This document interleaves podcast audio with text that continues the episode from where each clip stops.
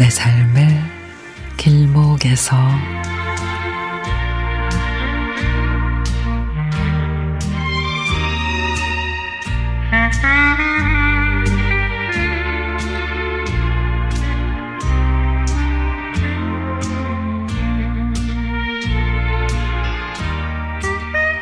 하늘에 구멍이 뚫렸는지 굵고 억센 비가 내립니다.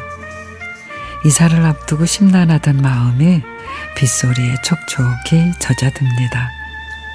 많은 분들처럼 저 또한 나름 잘 이어오던 사업이 코로나 직격탄을 맞았습니다. 밀린 임대료에 쌓이는 청구서들, 세금 고지서에 급기야 생활비까지 없어 전전긍긍. 잔인한 지난 3년 세월을 어떻게 견뎠는지 모르겠습니다.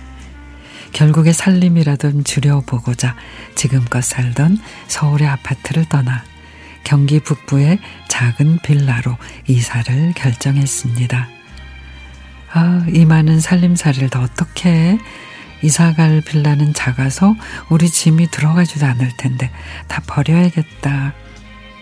아내의 걱정스러운 혼잣말에 애써 눈길을 비오는 창밖으로 돌리는데 아내가 다시 말을 꺼냅니다.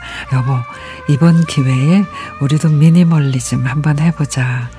사실 안 쓰는 물건들 너무 많잖아. 잘 됐네.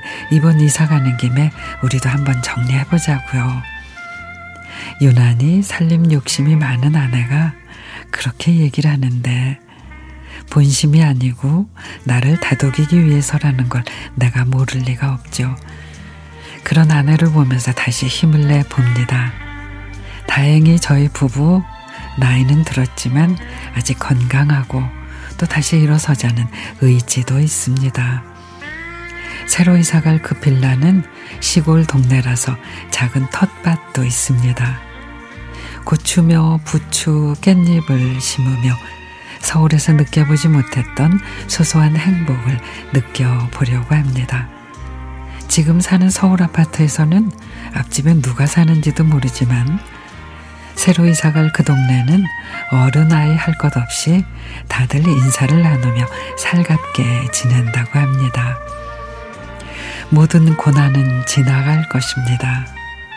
오늘 내리는 이 비가 그치면 대홍수 뒤 올리브 잎을 온 노아의 비둘기처럼 우리 집에도 그리고 코로나로 힘든 모든 이들에게도 희망이 다시 찾아오기를 간절히 바랍니다.